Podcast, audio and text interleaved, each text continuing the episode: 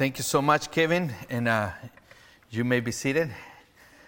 We are so happy that you're here with us this morning, so welcome to Linden Alliance, and we are so happy you're here with us, and a beautiful morning. If you're here for the first time, uh, welcome, and uh, my name is Jorge Santana. I'm, I'm the pastor here, and uh, again, we, we're just blessed that you're here.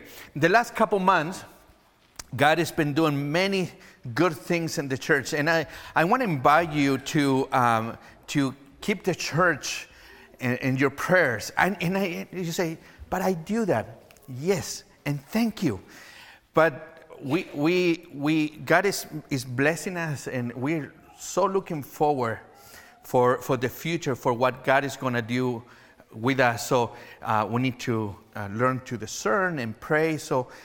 Pray for the elder boards, for Peter, for Clark, for Alex, and, and Kurt, and myself, that, that God give us direction to know what is next, how we can discern what God want to do with us. So, yes, I will tell you that for now.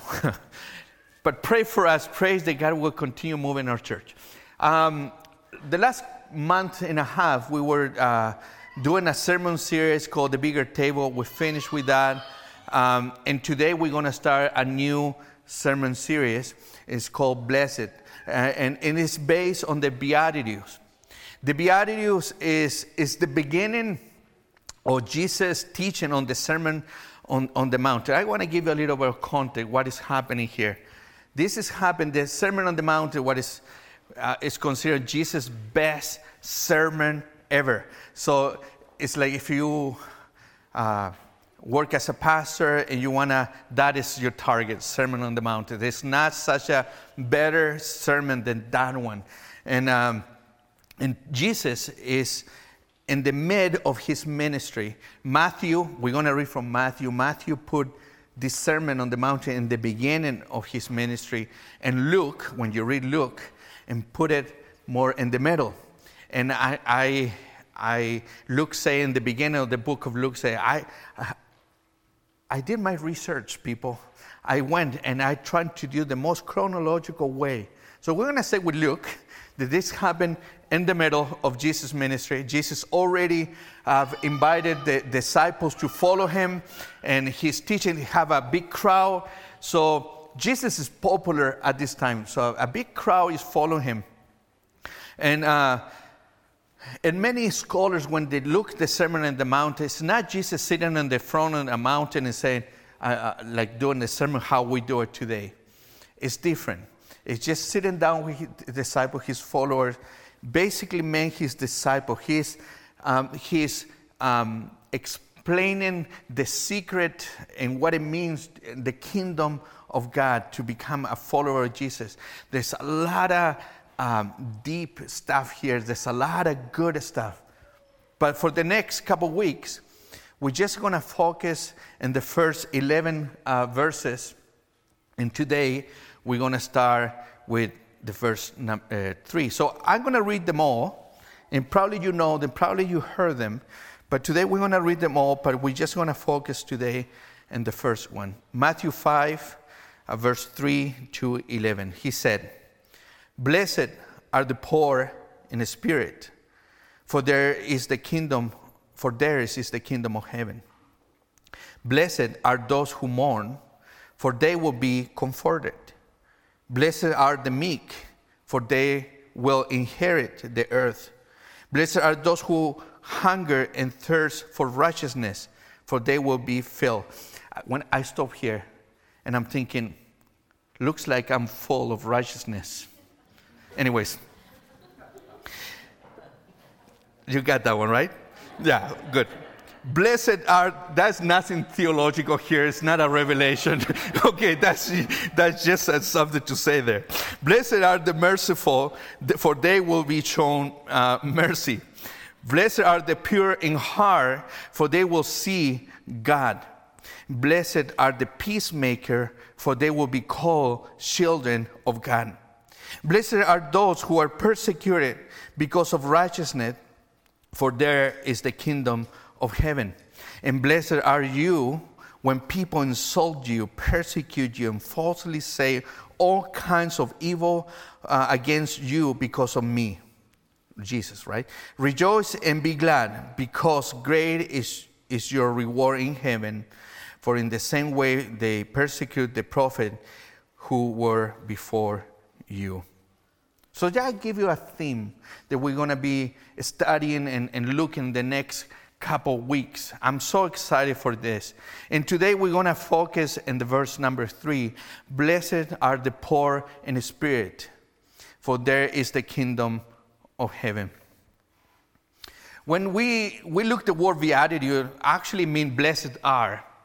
But also it means there's a tension here, because it's not actually a straight translation for the word beatitude.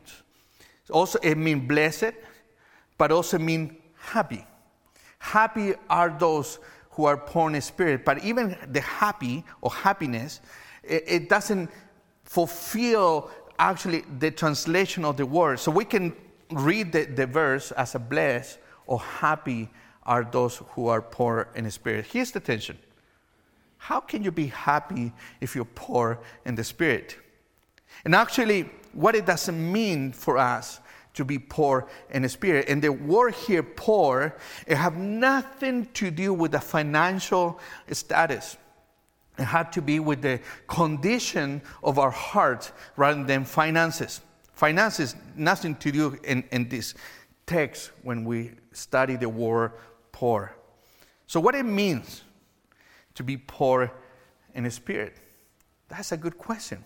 Actually, when you look the word poor in spirit, the Bible, whenever you read the word poor, there's three ways the Bible uses the word poor. The first one is that you have, you poor mean without influence or power, meaning, let's say you're a farmer, you need to buy another land, you have uh, no power to buy other, so you're stuck with the property you have. You depend on other people, of the influence to uh, uh, buy that land. So you have no power in your decision, you only can do that. That's one way the Bible refers to poor. The second way the Bible refers to poor is a, a field worker, the, the work for the day, he get paid, but it just it gives them enough money or resources to live for the day. He, he need to go next day to work. He have no extra. He's poor because his condition. But there's a third one, and it's those who are destitute. They, they own nothing. They own nothing. They depend on external help. Um, depend on someone giving something for them. And this is what Jesus is talking in this sense. Poor in spirit. Those who depend on someone. And the Bible tells many stories about people who depend on someone. We have people, uh, we always talk about the men with leprosy. They depend on other people to help them. The people who are blind or have some kind of issues, uh, they depend on other people to give them some money so they can eat or they can survive for the day. They need the external help. So this was, was a big thing when Jesus saying, blessed are those who are poor in spirit. Poor in spirit means to come to a place of dependency on God. We have to be poor in spirit to obtain salvation. And it's very different that recognize our sinful nature. Yes, we are sinful. Yes, there's sin in our life, and it's our condition. We recognize our condition. But as we live in our sinful nature, we can separate them in two. Those who are sinful and never recognize they need external help. I can do it my way. A sinful nature is motivated by pride. I can obtain my own salvation. I can. I'm going to show them. I'm going to prove them that I got this. But many of us, in our walk with God, in the very beginning, we recognize our sinful nature. And we, we say, we come to the point when we recognize we need something else. I cannot do it myself. I have tried to do it myself, and it didn't work. I need help. And we come to Jesus where we know him and and we depend on his power for us. As sinful men, and I want to prove I want to do this by myself. Well, how that's been working for you? I have tried many things to do it by myself, and I was so proud, very proud to ask for help. And and when I messed up so bad, and actually I need to now go, I need the help. It's even more embarrassing to actually go ask for help in the first time. Uh, but that's how we work. This concept of sinful and dependent of God uh, take us to this idea that we have to work to reach God. This is, was something that was said on the Jewish culture, and Jesus criticized very, very much. You have to do things on your own in order to reach God. And that's the tension between work and, and grace. It tells us that grace, we don't deserve it, but we get it. And sometimes we feel the pressure we have to do in order to obtain something. And this was very inserted in the Jewish mentality. Jesus was talking a lot in his teachings about it's, it's not about what you do, it's your attitude of your heart towards situations. You're not trying to reach God. God is trying to reach you. It's not what you do, it's what God did for you. Did that make sense? And Jesus is, is taking all this idea of you don't have to do anything. I want to tell you something, and this idea of dependency. I remember about ten years ago, uh, my my wife ended up in the hospital, and and uh, we had it, she had it to do, go to, into surgery, and um, and I remember the doctor said, "Yeah, this is is." It's in and out, you know, it's not going to be a big thing. Uh, it's probably going to be an hour and a half. And then by tomorrow, she should be able to go home. Don't worry, we have done this many times. Okay, so we left Josiah with my in-laws. And uh, uh, we go into the hospital. We were just talking. Uh, see you later, see you later. And Mandy, go over there. And, and I'm waiting in the waiting room. And uh, I'm I'm there, and the, the doctor said, yeah, see you in an hour, you just go to the desk and ask for information. So I'm waiting, I'm taking the time, I, I'm like, should I go and get a Timmies? And I said, be quiet, enemy, Satan, go away. Because you know, with a coffee, it comes the donut, and I'm like, no, I'm, I'm too nervous, I get anxious. You've been there, right? So I'm, I'm, I'm anxious. I'm going to stay here. And, and, and the food at the hospital and coffee is not great. And I'm like, oh, I'm just going to stay here. And I start to get nervous. Something you need to know about me. One of my biggest fear that I have is this idea that I will lose my wife. Especially uh, uh, in, in, uh, in labor, when, with, uh, when we have to go have the baby. That is... I'm I'm terrified about that, and it's something that I've been have to work in my life and really surrender that to God. There's nothing that I can do. I really depend on God in this. So Mandy's going to surgery. I'm terrified, and I, I it's just very scared.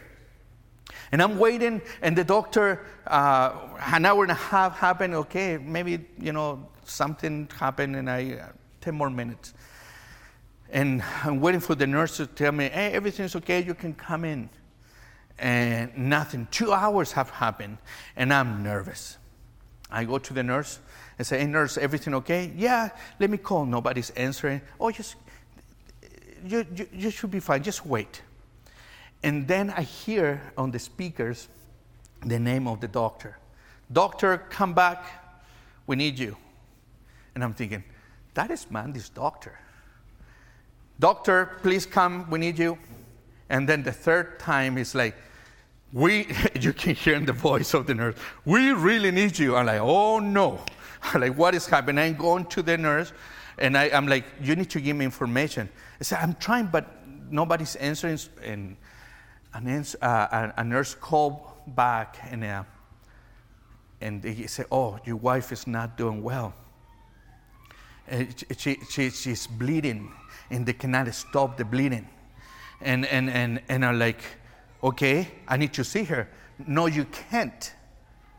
And I remember going back to my seat, and I'm, I'm, I'm nervous, I'm shaking. My fear from zero or to ten went to a thousand. And I'm like, what am I gonna do? And, and they called me, and I said, now you can go and see her. So I go in, and the nurse and, the, and at the door say, uh, you need to be ready. This is not gonna be pretty. Uh, and you be ready to say your goodbyes. I'm like, what? This is you supposed to be an hour, sir. In and out. They have done this many times. And I'm going there, and it was a mess, and Mandy's out, and I'm crying. I'm nervous. And there's nothing that I can do to help my wife. That is, that you came to that level. There's nothing that I can say. All I can say, God, can you do something? I need you. Have you ever been to a place in your life that you have tried so much in your own strength, they come to the point you really need God to do something? That level of dependency. They can use other person that are qualified to do this, and you depend on the other people's uh, gift to do something that you can't. I remember pr- uh, praying for her, and I leave, and I'm nervous. What I'm gonna do? And then uh, she got better.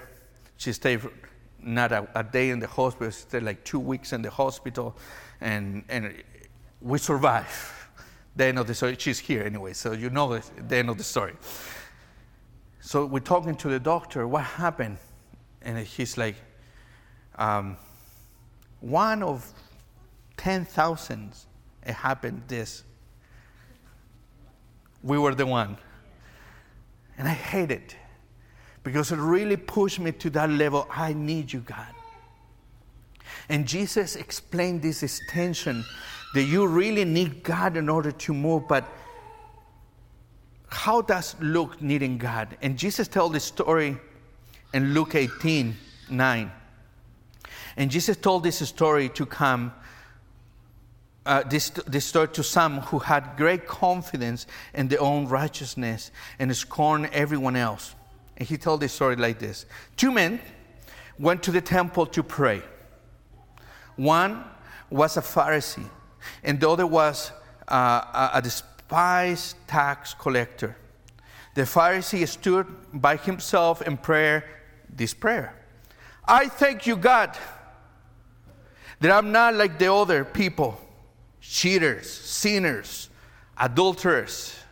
I'm cer- certainly not like the, the tax collector. I fast twice a week. Well, this is the Pharisee, not me. I fast twice a week, and I give you a tenth of my income.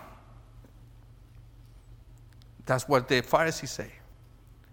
And then Jesus said, but the tax collector stood at a distance, and dared to not even lift his eyes to heaven as he prayed. Instead, he beat his chest in sorrow, saying, "O God, be merciful to me, for I am a sinner." I tell you, the sinner, not the Pharisee, returned home justified before God. For those who exalt themselves will be humble, and those who humble themselves will be exalted. I just told you there's a difference between work to obtain something and recognize the dependency of God. This Pharisee was praising his work. everything that he mentioned, don't get me wrong, they're good things. But he's doing it with the wrong intention. He was saying, I have done this, so I have reached God because I have done this. The tax collector depends on the mercy of a Savior. You have to understand this. In the Jewish culture, there was bad people, really bad people, really, really bad people, really, really, really bad people, and tax collector. Tax collector were the worst of the worst. Everyone hated them. They, nobody liked them. So that the Pharisee see himself as, I'm better than that guy. And Jesus say, blessed are those poor in spirit. The Pharisee confessed the sin of other people in his heart. The tax collector recognized that he needs mercy. What it means to be poor in the spirit. It's not like I'm poor in the spirit and I'm going to stay this way and I'm never going to grow from here. I'm not saying that either. But poor in the spirit, it really means when you come to a place in your life, always, that you depend on what God can do through you. I want to tell you, I want to finish, and I want to tell you something. I don't think I have told this before, so this is a brand new story. Uh, I, I've been a pastor in Canada for about eight years here in Canada. Uh, four years I was in Pictou, and then I, I transitioned and I moved here. In September, I will be here four years. It's, time is going super fast. And I remember when I come here, I, I, I was so nervous. I was so... so scared when my first week here. And I remember coming here and I'm thinking, uh, there's a long story here how God was working in me. And I remember coming here and I'm thinking, what I'm going to do? And I'm thinking, I said to Mandy, I'm going to do this. I'm going to do that. I'm going to try this. I'm going to do that. I'm going to prove myself. I have to show this. I have to come here. And, and just so you know, in the last Five years, I started to preach in English. Preach in English, for me, it's a whole different thing. I'm being very nice. I can have an English conversation, you know, about the weather, the storm, and all that. But to preach in English, I was terrified about it. So I'm here. How am I going to do this? How how am I going to come to this place? And I'm coming here. God, I, I have to prove myself. And I was living at Ron Armstrong cabin. I remember going there. I see a big wind over there, the sun coming up. And I'm like, uh, I need to go and pray. And I'm coming here and thinking, I got this. I got this. I can show this. And I come here to the front. This stage here wasn't here yet. And I come in here and I sit down. And I didn't know who you are. It's my first month, my first week. I'm trying to remember names. I'm trying to remember, st- like, how I'm gonna, how I'm gonna do stuff. And I'm nervous. And, I, and I'm here, and I start to pray for, for the church. And I say, God, help us to do this. We want this. We want that. And then I stay quiet. And, and I can feel the Holy Spirit working on me. And I say, you're doing this wrong. You you, you don't got this. Like, I said, but God, what do you mean? You, you call me. No, no, no. You don't got this. I got this. But God, but I'm, I'm here. I'm answering the calling. I'm, I'm here. No, no, no. You don't get it, Jorge. You don't got this. And I remember being here, praying, and come to that point to realize I've been a Christian for a while. I'm being a, I'm supposed to know this. And at that moment, I realized, God, I really need you. And I remember standing up here. This was empty. It was empty. The, Lord, the doors were locked. And I'm by myself, so I'm crying from everywhere. And I'm here, God, hold my hand. I depend on you. I don't want to move if you don't move. I don't want to go there if you don't go there. I need you. I need you. Our church needs you. And I was going back to one of my sermons way back, and I remember saying this. And now I'll give you the context of what happened. I'm saying, God, you have our church in our hands. Is our church poor in spirit to come to that place of dependency of God? Or we dependent on our own and what we can bring to the table? What, what we can use, what are my gift, I'm good at this. But how many of you has been in a situation that God put you in a place and you have never done it, you have never said anything, this way out of your comfort zone. And you say, I feel I should be here. Susan is not here, so I'm going to talk about her. Susan, she's like, I, I saw a need with the children, and I'm like, I've never done this. I'm going to step up over there. And nine years later, I can see and feel God working through me because I was able to uh, depend on God, not at what I can bring to the table, but rather to trust God. Are you trusting God that He can use your life? Are you dependent on God in every area of your life, or you keep fighting your own way? I'm going to prove that I can. I, I'm going to prove that I got this. I keep fighting for my marriage. I'm going to do this. I, I'm going to fight for my kids. And that's all good things. But we come to a point, and, and you know this, we come here and say, I need you, Jesus. I want to tell you the coolest story ever. Last week, just a week ago. Last week. We have a guest speaker here and people are here, and God has been moving in our church in ways that you, it's so cool. It's so cool how, what God is doing. And one, one girl come and we were chatting and she say, what do I have to do to be saved? I need Jesus. That's happening here. When you were here, that was happening in the coffee room. What do I need to do? I need Jesus.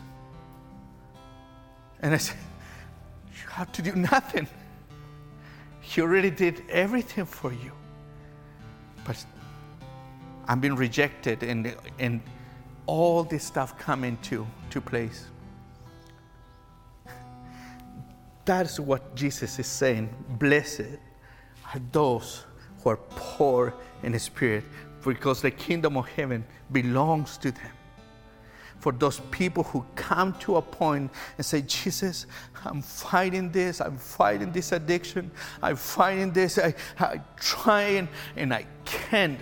I try to fix my life, and I know what I should do, I know what I have to do, I know what is the next five step. I can't.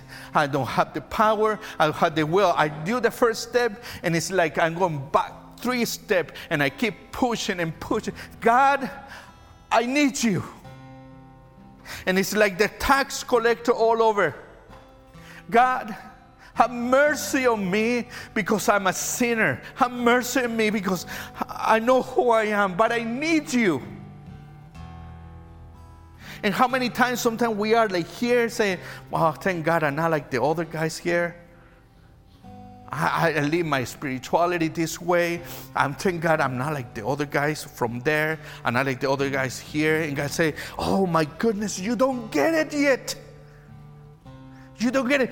If you want to live your life, you want to come closer to me, you need to depend that I am everything that you need. Everything, not just when things are going bad, but also everything you need when everything is going good. So how you doing today? How you doing? Maybe this was a terrible week. Maybe it's been a terrible year. Maybe it's in, there's a lot of things going on, but I, like I have tried to change this. I have tried to do that. I, my friends told me to do this, and, and I'm following all these advices, but nothing is working. And what I'm telling you, can you consider another option? That you come to a place you say, God, I need you. I'm in pain, Jesus. I, I really don't know what to do. People are telling me this, I'm not enough. People are telling me that I'm never going to be able to move. Myself, I'm telling that I'm not enough. I'm not good enough. And I, I, I'm done. I'm done with my life.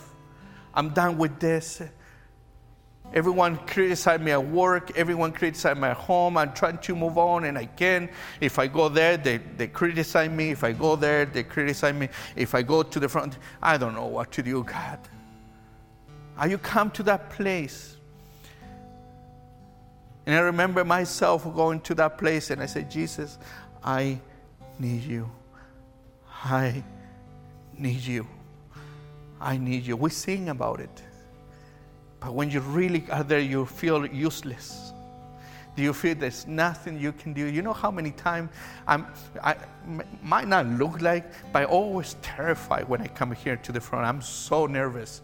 And, I, you know, like I go home and I'm thinking, I'm trying to perform. I'm trying to do this. I'm trying. And I have to realize many times it's not about what I do, what I can do. It's what God can do through me, what can get, God can go through you. It's God in you. This is grace, people. It's not to show what you can do. Grace is to jump and say, enjoy that God wants to use your life and wants to use you. Blessed are the poor in spirit. Heavenly Father, I just pray for, for our church. For the many people that are coming through our door who come to this point to realize that they need you, dependency on you. God, maybe we are here thinking, how, how am I going to do it this week? How in the world am I going to move on? I don't have the strength. I don't have the passion. I, I don't have the motivation to, to do this. Maybe you're thinking about your life right now. How I'm going to move my life. People have no idea. Maybe you, maybe you're having suicidal thoughts. You haven't shared with anyone. But I want to tell you something if you're here. God can see your thoughts. Just come to Him. Just come to Him. And God, we pray that you give us our mind to see what you do in our life. There's, there's nothing that we have to do to reach you. Oh, thank you so much for grace, Jesus. Because I know when you died on the cross, you died for all my sin, past, present, and future. And I praise you for that, Jesus. I pray for my friends here. I pray for our, for your kingdom. The more people that can come to this door to recognize that we need you, Jesus. Thank you so much for what you're going to do through our lives, in our church. In Jesus' name we pray. Amen. Amen.